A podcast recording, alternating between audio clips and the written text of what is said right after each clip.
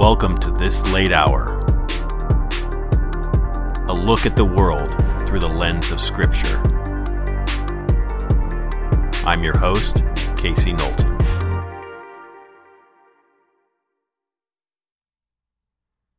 Well, welcome back to the podcast, everyone. I hope you've been having an enjoyable summer so far and that it's been cool where you are. Where I'm at, I've definitely been seeing some really hot days. In fact, we had one 12 hour period of a rolling blackout, and we were very thankful here at our home to have a small generator to keep our freezer and refrigerator running. Uh, today, we're going to be going back to our, um, I'm going to be going back to my discussion with Andrew Jones and moving on from the Durupinar site and talking about what I believe and what he is convinced of also, and many others in the Christian community, of talking about the real Mount Sinai in Saudi Arabia there are some fascinating elements and bits of evidence that are still preserved there in the desert that are absolutely breathtaking. And it is going to be my joy to, to speak with Andrew about that today and to get into some of the details of what exactly is out there and why uh, it supports it being the true uh, historical Mount Sinai. Before we get into that, I do want to put out a word of warning to the This Late Hour community if you've been paying attention at all to what's going on in the world, uh, I think we are headed for some pretty serious times ahead. I know many of us have been just desperate to get back to normal, to see life uh, lighten up, and just to get some refreshment and some joy. And, and I certainly hope you're getting that this summer. But you need to be aware that there is a major food shortage coming. Okay, this is famine levels of food shortage that is coming. And all you got to do is a quick Google search if you've not heard about this. But it's starting to be reported even in the major news outlets. And I mean, we've had, I think last year we had a total of maybe 20 or 21, something like that, um, fires involving fruit, food processing plants or, you know, food distribution centers. This year so far, I think we're at over 100 now. Make of that what you will, but that is a significant problem, especially given the fact we've been losing tens of thousands of chickens and turkeys due to various reasons. There have been cattle, goats, and sheep dropping dead, uh, a bunch of them in Kentucky. Uh, and then with the supply chain issues on top of uh, a really uh, strong heat, like the rolling blackouts I mentioned earlier, tough times are ahead. And so if you don't have any extra food or water, please do get some right away. There are all kinds of, of places you can do that. You can obviously just, you know, get some canned goods. You can, um, you know, there's places like My Patriot Supply. They're not a, a sponsor of the show, but it's, it's a place I know I've heard of through different circles uh, where you can get extra food. Um, please do something uh, because uh, I don't think there's any doubt at this point we are going to be seeing some really tough times coming into the latter part of this year. So please, please, please, if you have not gotten any extra food or water, make a point to do that. I would also recommend if you have the financial stability to do this, to get some kind of a backup generator, even if it's something small that can run, you know, a few appliances uh, to keep things running, because there's going to be more rolling blackouts. I can promise you you know, regardless of the reasons of this, um, there are many things, many speculations. Uh, you know, my personal opinion is there's several things afoot, and one of them is that there are globalists at work who are trying to reset the world, and uh, you know, you have people like Bill Gates buying up, you know, acres and acres of farmland, but not producing anything on it, and then they're making lab created foods um, you've got, I mean, these are, and these people are telling you these things out loud. This is not a conspiracy or a secret. Just go to the World Economic Forum. They're talking about all of these things. Pay attention, folks. We've got to be paying attention. These are very difficult times, and I am also quite convinced we may very well be entering into the time of the seven seals of Revelation.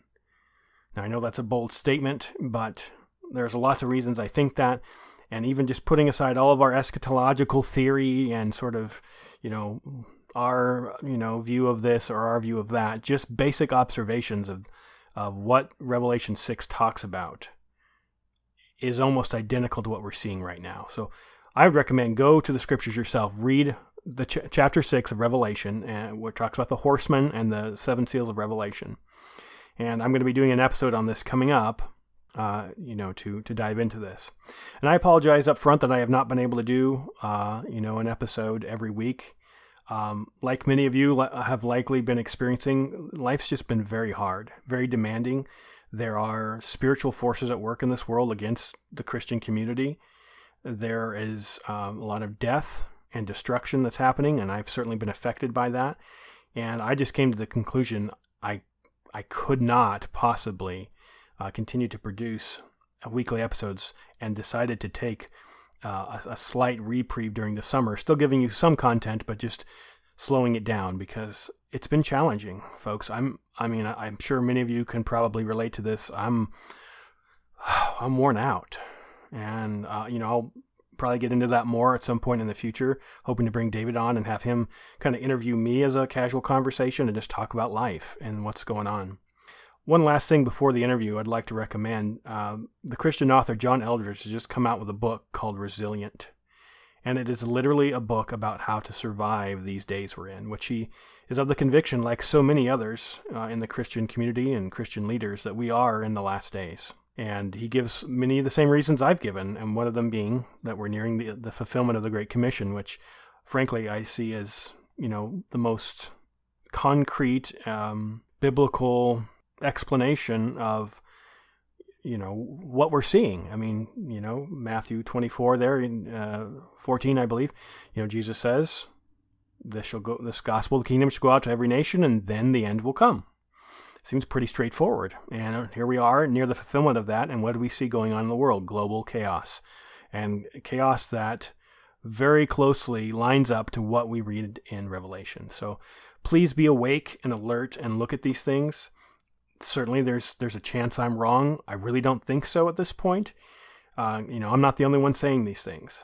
Just keep an open hand and open mind and be prayerful and alert, friends, as we're in these desperate times. Because I can promise you, as much as I would love, I would love to be back to some qu- form of quote unquote normal. I would. But really, our hope needs to be in the return of Jesus at this point. Our hope put, being put in anything else is not going to satisfy. Now, I'm not saying we shouldn't try and get refreshment while we can. I'm going to try and get away for a short vacation, uh, just a, just a weekend with my wife. Uh, you know, we're hoping that will come together. But these things are temporary. They're they're they're not, you know, where our hope is anchored in. They're but a little refreshment along the way, uh, a little bit of Sabbath rest, if you will because it's needed. These are desperate times. And if you're not feeling it yet, believe me, you will. So um, let me just leave you on this. Stay encouraged. Keep your eyes on the Lord. And please, whatever you do, get extra food and water. Not in a panicked way. We believe the Lord is our provider and He is good and faithful. But He's also given us wisdom and He's given us the power of observation. And if you just look around at what's happening, to not be getting prepared for all that is coming would be foolishness. So please don't be foolish, be wise, and be prepared, both in body, in heart, mind, and spirit.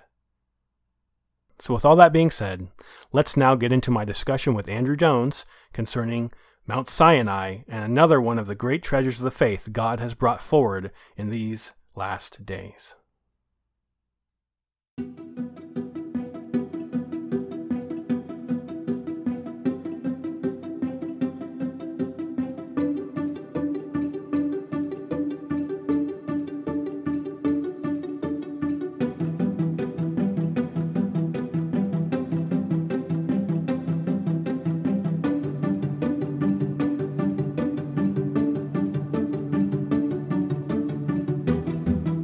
So let's move now to the topic of Mount Sinai. I've been excited to, to speak with you about this for some time.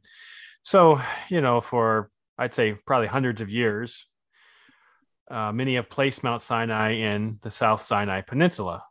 So I was curious, have you ever been to this proposed site, the, the traditional site, if you will, and why do you reject the notion that this is the correct location? Uh, yes, I have been to the uh, traditional Mount Sinai site uh, a number of times doing research and filming, and then I obviously lead uh, tours out there. Um, so I think my last trip there was um, we went twice in March. We were filming for uh, Tim Mahoney out there, and then I had a tour group. Uh, we visited the site. Um, so it's it's quite an involved topic. uh, to why one site I believe is Mount Sinai over another site. But I, I, just up front, I can say that uh, there are not just one Mount Sinai being proposed out there. There's probably a dozen or so of these uh, mountains, and the reason is, is because the traditional site does not fit the biblical account. Um, so that's why you have other people, scholars and lay people alike, who are looking for a better candidate that would fit the biblical narrative of where Mount Sinai is.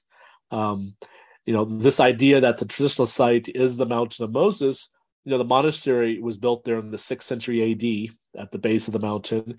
And then um, all the way back to the fourth century, you do have an Italian pilgrim who came through the area and she wrote about um, the site um, being Mount Sinai. But before that, there's not much evidence um, for this mountain being chosen as the true Mount Sinai. Some people say there are Jewish or Nabatean um, pilgrimages being made around 100 AD, but it's speculation. You know, they found some inscriptions, but it doesn't prove that this was because these people were making a pilgrimage to Mount Sinai. Um, and so, again, you have other mountains being proposed. Now, when I was there, the first thing you'll notice is this there is a valley at the base of this mountain. But the reason why a lot of people reject this site as being Mount Sinai is because it's a very small valley. They're plain.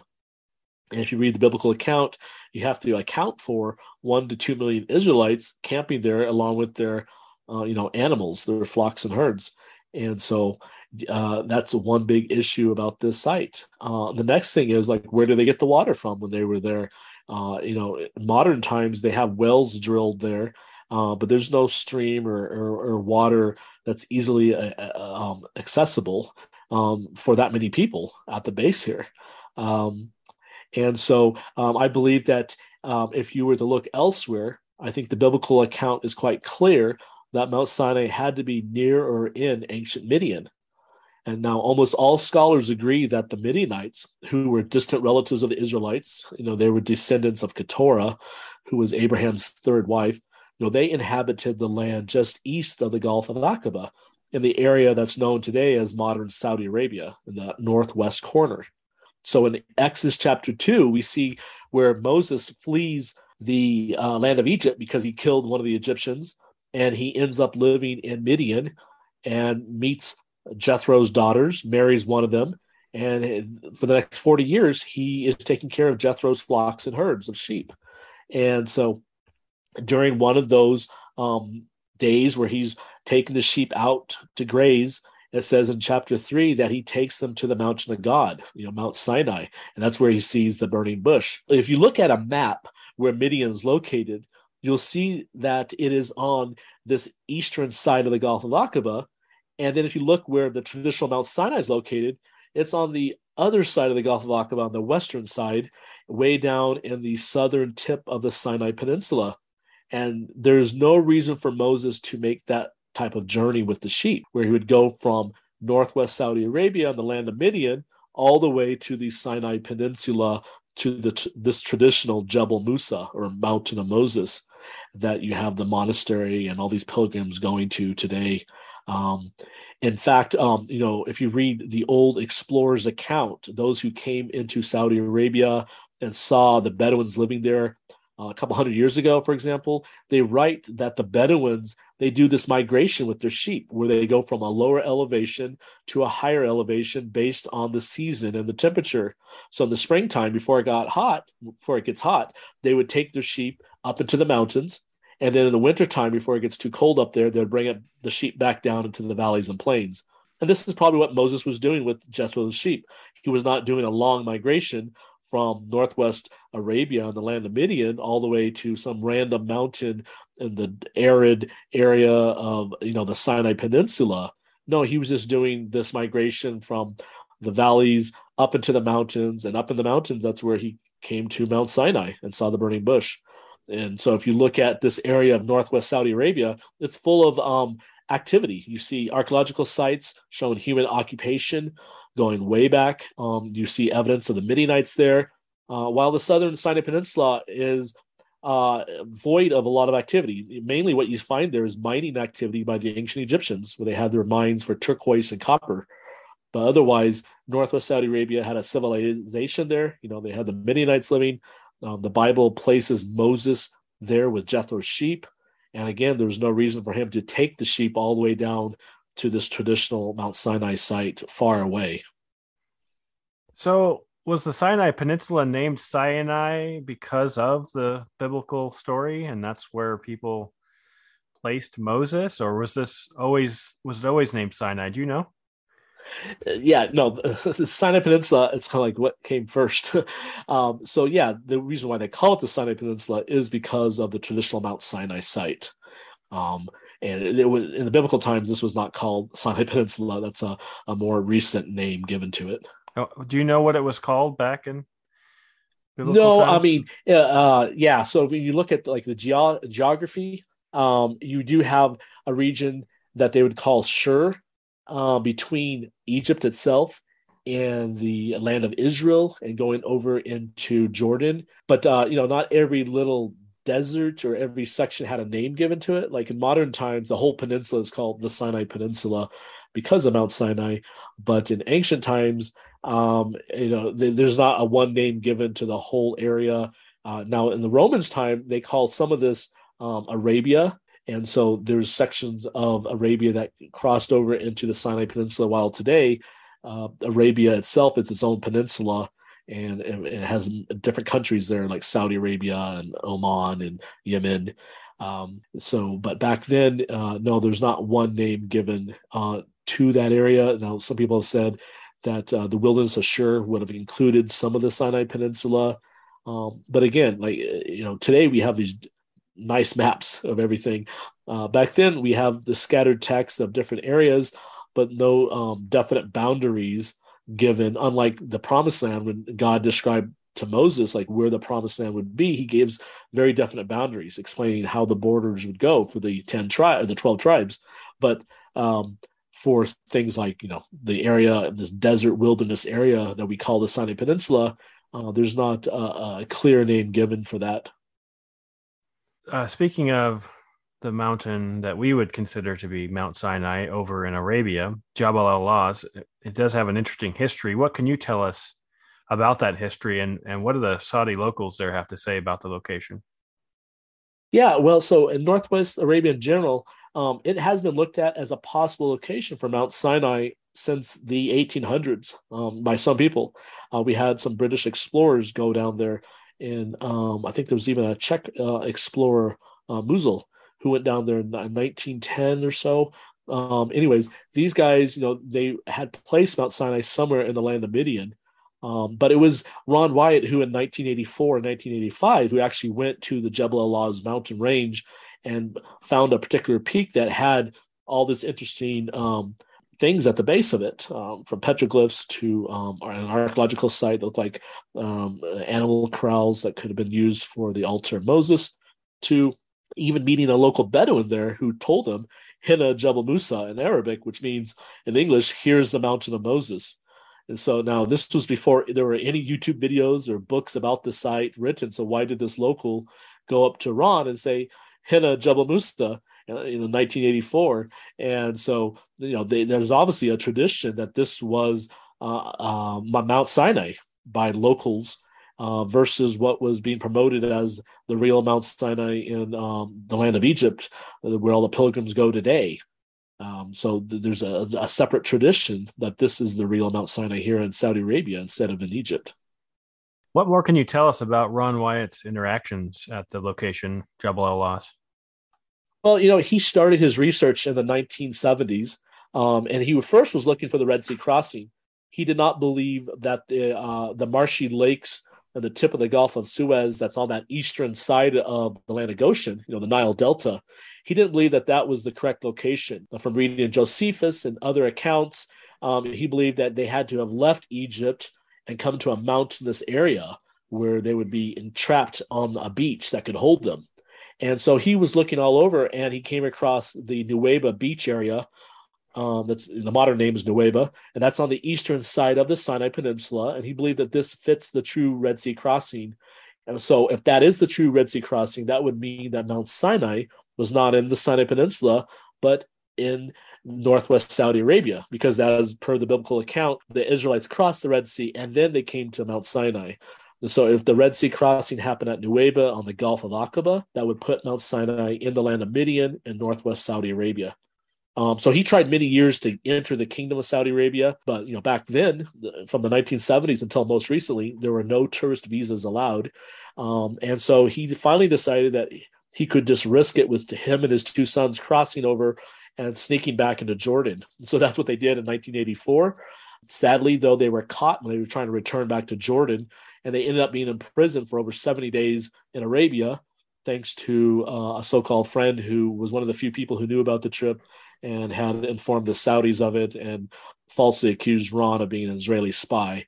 Um, but he was able to get out. Um, he was in the news because of this um, uh, episode. Um, and a local Saudi heard about the news story, and the Saudi who lived in the, the main town in that area called Tabuk, um, he invited Ron to come back the next year in March 1985 illegally, and this time with a legal visa. And so Ron and one of his new friends who was helping on the Noah's Ark research, uh, Dave Fasold, they both were invited by this Saudi to come visit Jebel Lawz. It was on this trip that they discovered these 18 uh, foot diameter double walled stone circles at the base that looked like wells. They also um, investigate thoroughly the the the altar Moses site with the animal corrals beside it, and they found the cow petroglyphs in front of the mountain carved on these large boulders, and they got gold readings around it. And so all of this happened on the 1985 trip. Um, but when the Saudis offered to Ron to stay and excavate with them, the site, Ron declined because he, you know, he had some meetings in Ankara. He told them about the Noah's Ark project, which he thought at that time was more important to to deal with. Um, and so, because he had turned down the Saudis, they took all their footage, sadly, and banned them from coming back to Saudi Arabia. And so, that was Ron's uh, last trip to Saudi Arabia. He made two trips there to the mountain, but uh, sadly didn't come out with any evidence. Well, in the story of this archaeological find, often overlooked are Jim and Penny Caldwell, who made many trips out to the mountain before it was open to tourists like it is today. What can you tell us about their story? Yeah, so I've met Jim and Penny. Um, a couple years ago, we were both on the Michael Rood show, and then they invited me to their house to see um, some of their artifacts and hear more about their story. And of course, I've seen them on YouTube, and and I have some of their videos. Uh, really nice people. Uh, so they were Americans who were working in Saudi Arabia in the early 1990s um, in the oil industry. And it was through a miracle that they heard about Mount Sinai being at Jebel Lawz. They happened to be out of the country because of a visa issue. They had to leave Saudi Arabia for a month and then come back in. Well, during that uh, time, they decided to tour around Egypt and they were driving. So they drove out of Saudi into Jordan and down into Egypt. They were um, driving around and they came to Nuweiba on their, they were heading back to Saudi Arabia after a month long trip. And they get to Nuweiba and they uh, they happened to stay at the exact same hotel that Ron was in, and Ron had just left a couple days before. and on Ron's side of the story, he had found out that the hotel owner was interested in helping him document this mountain in Saudi Arabia because you know Ron never had any photographs or videos. So this guy claimed that he could enter Saudi on his Hajj visa because as a Muslim he could go at least once in his lifetime to Mecca, and then after his visit to Mecca, this guy claimed he could swing by Mount Sinai and document this mountain for Ron. And so Ron, uh, he wanted money, of course. And so, anyways, Ron um, uh, and his wife drew a map for this hotel owner and gave him the map how to get to the mountain. Um, and so after they had left, this guy, uh, Jim and Penny Caldwell and their two kids come through, stay at the same hotel. And this hotel owner, when he finds out that they're living in Saudi Arabia, and um, they're tour. I mean, they're touring Egypt. They have video cameras. You know, they, they so they, they they know how to use cameras and all that. Uh, he, I think the story goes like he puts them up in like the best room in the hotel, and, and is so excited to see them. And um, and he, and he keeps talking about a map, and he shows them this map of a mountain that he said this American had just given him to uh, Mount Sinai in Saudi Arabia. And so he gives uh, them the map so that they could go document it now he didn't tell tell, tell the Caldwells that he was going to get paid for it, but uh, you know the Caldwells offered to go check this out because they you know, they say they visited the the um, traditional site themselves, like everyone else does when you're in Egypt, and um, you know they they realize that this could not fit the biblical account. It's a tourist site, and so when they hear about this other site, they they get interested, you know, because they're living in Saudi Arabia and so they go and investigate it on their way home. And they worked on the uh, eastern side of Saudi Arabia, on the Persian Gulf side. But on their way home, uh, they swing by the mountain and take uh, video and photographs. And then when they get to uh, to their home, they were able to have their sister contact Ron Wyatt. When this was going on, when their sister was trying to contact Ron, that very same day, Ron was trying, you know, Ron was back in America and he was trying to wire uh, I think it was a couple thousand dollars or something, but he was trying to wire more money to the Egyptian hotel owner who claimed he needed some more money to you know get to Saudi Arabia. of but course, what, for whatever reason, that day the uh, they they did everything correctly according to their story, but the the bank called and said, "Hey, the money's not going through. Can you recheck the bank account number for the Egyptian?" And so the international wire was being held up. Well, before the money could have could go through and anything could have been fixed, you know, obviously God was holding up that money because as soon as they got off the phone with the bank, they get a phone call from Jim's sister. Now, then, of course, they don't know who she is. She, all she said is, "Hey, is this Ron Wyatt?" Uh, and my brother says he has something for you. He lives in Saudi Arabia. So Ron calls his brother. He explains that, hey, we just came back from the mountain you said is Mount Sinai. We have all this video and photographs. We want to give it to you. and so the the the, the two or three thousand dollars that they were going to wire the Egyptian um, hotel owner, they used that for Ron's ticket, and they met.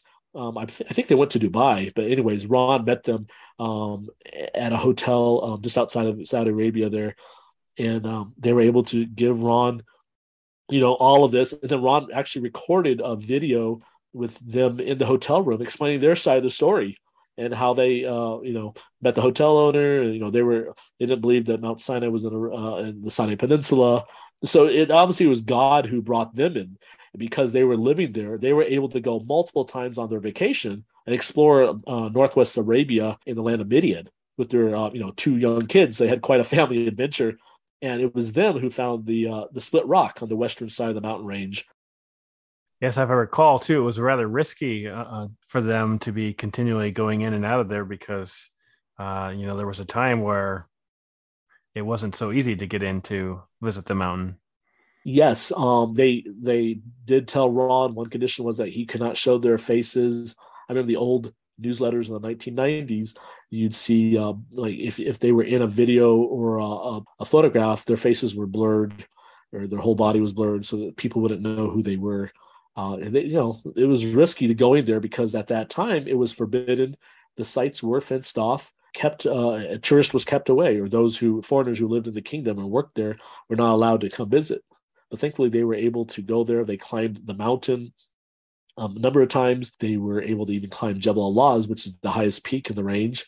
Um, and then, of course, they explored it all over, including the western side. And that's when they discovered like the Split Rock.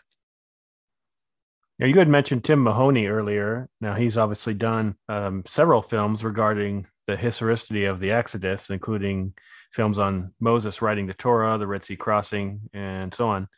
Now, his next film, uh, if I'm not mistaken, is set to release this year, which he's been kind of the, his whole sort of journey has been wanting to get to this moment, which is about Mount Sinai. So now you had mentioned doing some filming for him. What can you tell us about the film and your involvement? Ah, yeah. So uh, Tim I first met him in, I believe it was 2017 um, or early 18. Um, we were communicating back and forth at the end of 2016 about the video because he found out we were in, we were going in and out of Saudi Arabia on our business visas, and that we had, you know, new footage, uh, 4K footage, drone video of all the sites, which was uh, unheard of. and so he uh, licensed uh, almost all of our footage to use in his different films. Um, now he's been on quite a journey himself to get to this point to you know present Mount Sinai, and so I believe he'll be doing a, a two part series, just like what he did for the Red Sea crossing, because there's so much information. And you know he'll look at the different proposed Mount Sinai sites including the one that Ron Wyatt discovered. And he uh, he will be using a, a, lot of our footage. I don't, you know, I'm not part of the editing team, so I don't know what the percentage is, but um, I do know he's licensed a bunch of our, our footage from the different trips over there. He was there, by the way, in 2003 with the Caldwells uh, and Dr. Glenn Fritz and Dr. Lennart Möller. But sadly, all his footage was confiscated when they left uh, the country at the airport. They the Saudis took all their footage, so he came away empty-handed. So he was happy to uh, hear about our adventures over there, and we were happy to provide our footage to help his project out. Well, let's kind of narrow in on the mountain itself. There are many attributes of it uh, and the surrounding area that seem to very closely align with the biblical narrative. So, what would you consider to be some of the strongest points of evidence for this being the authentic site, the true mountain of God? Well, we can quickly go over some of the different points that would uh, point to uh, this being Mount Sinai. Uh, number one, um, again, we're going back to uh, the Red Sea crossing and how Ron first originally uh, um, started looking at Northwest Arabia. It was because he believed he had found the Red Sea crossing that was on the Gulf of Aqaba. So we believe that if you look at the biblical account, uh, the Gulf of Aqaba, um, which is where Solomon's ships were based later on, um, it says in First Kings that his ships were on the Red Sea. Um, so this is a well, you know, his ships were in a well-known area on the tip of the Gulf of Aqaba, probably near modern um, Aqaba uh, itself, the city itself. Um, and so uh, this places the, the Gulf of Aqaba as being part of the Red Sea name, uh, and probably the Red Sea that the Israelites crossed based on you know that's another topic but based on the evidence for where the red sea crossing is um, so that would place mount sinai east of the Gulf of Aqaba in Northwest Arabia. So that's the first point, uh, is that it is uh, east of the Red Sea. Uh, the second point, I think, is we again kind of mentioned this, but it, it is near or in Midian. And so when you look at how Moses uh, fled Egypt, ended up with the flocks of Jethro, he didn't take a long journey outside of Midian, way down to the southern Sinai Peninsula to the traditional site. Um, he was near Jethro's home with these sheep, and he doing just what the Bedouins do today. He took the sheep up into the mountains, and that's when he saw the burning bush um, in the springtime. And so, the this places Mount Sinai within the borders or just near uh, the land of Midian for him to do that with the sheep. Uh, another uh, point um, is that uh, you have church historians, Eusebius and Saint Jerome.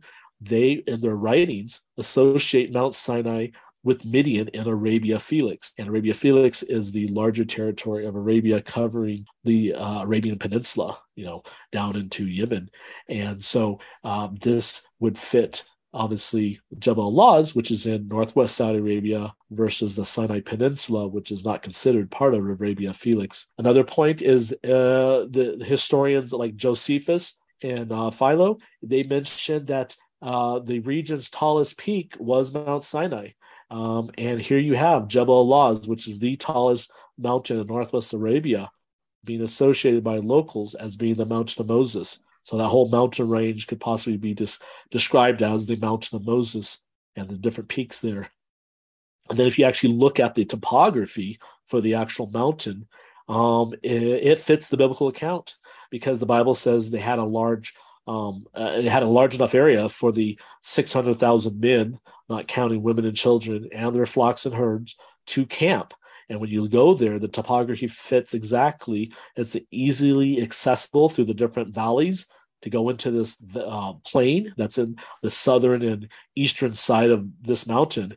And the plain is huge. I mean, there are literally probably, uh, I, depending on how you measure the acreage, it can range from 10,000 acres to more uh, in that area. And then now, if you look at the actual chronology of the Exodus account, you know, some people say Mount Sinai is uh, very close to the land of Egypt, a three day journey, because they misinterpret uh, Exodus, where Pharaoh and Moses are negotiating about leaving Egypt. And Moses says, let us take a three days journey out into the wilderness to worship. Uh, so they take that to mean that, oh, well, that has to be where Mount Sinai is. But if you look at the actual Exodus journey itself, uh, if you read Numbers 33, verse 3, Exodus chapter 19, verse 1 and 2, you realize that it was in the third month that the Israelites arrived at Mount Sinai and they left, you know, uh, right on Passover, the 15th day of the first month. And so you have this, you know, 45 day to 60 day journey uh, between the first and second, uh, between the first and third month for them to get to Mount Sinai. And so that shows that Mount Sinai could not be very close to the borders. This uh, two month journey that they took uh, fits with Northwest Saudi Arabia. Uh, and then if you look at the New Testament, you see Paul, he talks about Sinai being in Arabia in Galatians chapter 4, uh, verse 25. Now, some people could, would say, well, during the time of Paul, that Arabia included, uh, you know, parts of the Sinai Peninsula. That can be true, but it definitely included Northwest Saudi Arabia. So just one of the pieces of the puzzle. Uh, point number eight I'd like to make is that local tradition, as we mentioned, um, has uh, Jebel Musa right there, but it also has different key events happening from the Exodus uh, happening there in Northwest Saudi Arabia. You have people, locals will come up to you and tell you as a tourist, "Hey, did you go see that oasis? You know, that's right around the corner. This is where you know the Israelites were at, or where Moses took Jethro's sheep." It's really interesting hearing them uh, you know, they have the little twist uh, on the story. Like um, if you go to this wadi called Wadi Tayizim, and this is uh, one of the major oases in in Midian. There, they say that God split the, the mountain. You know, they kind of a twist on the story. They say that God miraculously opened up the mountain and created a way for the Israelites to get to the oasis um, through this canyon. And so that's uh, I don't know if that's their split rock story, but they have the mountain splitting in two, and they believe the Jews came up through that way. Um, and so uh, then you have, of course, the evidence of um, Jethro's sheep uh, going to Mount Sinai nearby, again, not going all the way to the Sinai Peninsula. And finally, I like to say that uh, if you look at the actual mountain that Ron Wyatt investigated, the actual peak in the Jebel al-Lawz mountain range. The peaks there are called Jebel Makla. That's that's the modern name that's given to the, the set of peaks right there. And at the base, you'll find different things that fit the biblical account for what you could find at Mount Sinai. Uh, number one, uh, it talks about that there must be a cave that Elijah flees to. So remember the story of Elijah fleeing Jezebel in First Kings chapter 19. It says he went to Horeb and stayed in a cave, and that's where he heard this, you know, the still small voice of God speaking to him. And so this mountain has a cave on the eastern side. It's the only uh, main big cave there on the on that actual mountain. Uh, and then in Deuteronomy 9 21 and Exodus 32 20, it talks about a stream or the, the availability of water, the stream or brook that came down from the mountain. So that obviously gave water to the Israelites. But it, you know, in the golden calf incident, Moses grinds up the gold from the the cow idol and sprinkles the powder in the water, and it says he made the Israelites drink it. So there must have been enough water coming out of the mountain that uh, gave them uh, uh, that the one to two million people could drink it. And so you got to find evidence that there was an ancient stream there or a, a brook, and you do see that. Um, and finally, uh, the Israelites had to been able to walk from their encampment to the mountain. You know, some people they propose the Mount Sinai site, but then the, the plain where the Israelites are encamped is far away because the geography doesn't fit the biblical account. So that's they have to make up stuff. But when you look at this site, the plain that uh, is around the mountain, it goes right to the base of the mountain. And so from their tents, they could walk out and walk to the base, as it says in Exodus chapter 19, and hear the Ten Commandments being given by God. Uh, oh, I do have one, uh, two more points actually here. Uh, one is that the mountain has to be a, um, a, mountain where Moses can climb up and down a few times a day. You find that in Exodus chapter 19, that when they arrive there, Moses immediately goes up to talk to God he comes down and then goes up again. And so you can't have like a Mount Everest type mountain or, or a hard climb where you can't go up and down uh, part way on the mountain for Moses to go talk to God. Uh, and this fits this mountain. Um, we've done the climb.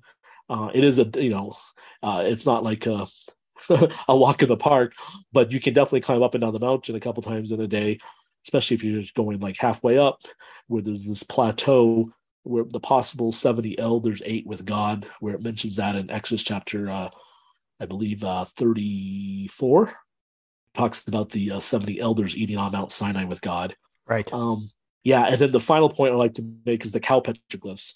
You do see that uh, area just at the base. Again, it's like a court case. You have all these different pieces of a puzzle, and you know, just happens to be cow petroglyphs there. All all these this huge area with these boulders, and that fits exactly when you look at the biblical account of the golden calf incident in Exodus 32. It's during that incident that they build this this cow goddess or god, and they're in front of Mount Sinai worshiping it as Moses is up on the mountain with Joshua. So you know all these pieces fit uh, and point to this being the location for where God gave the law.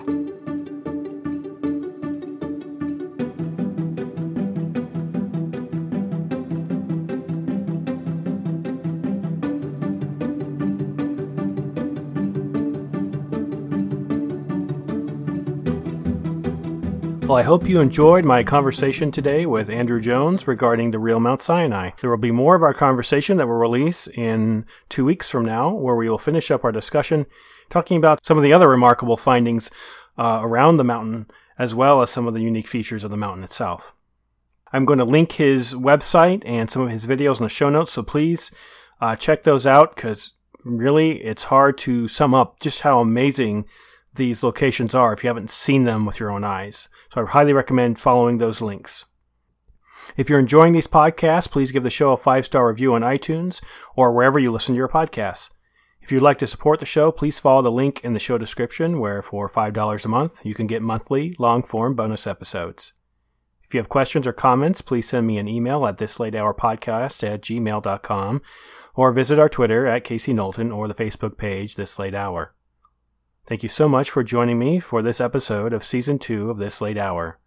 Join me next week for the follow up to this interview as we finish out our discussion on the real Mount Sinai. Stay on the alert, dear Christian. Until next time, God bless. You have been listening to This Late Hour. Your contribution helps pay our fees, improve our equipment, and build better content. It is my hope that your continued support of our show may bring future interviews and exclusives.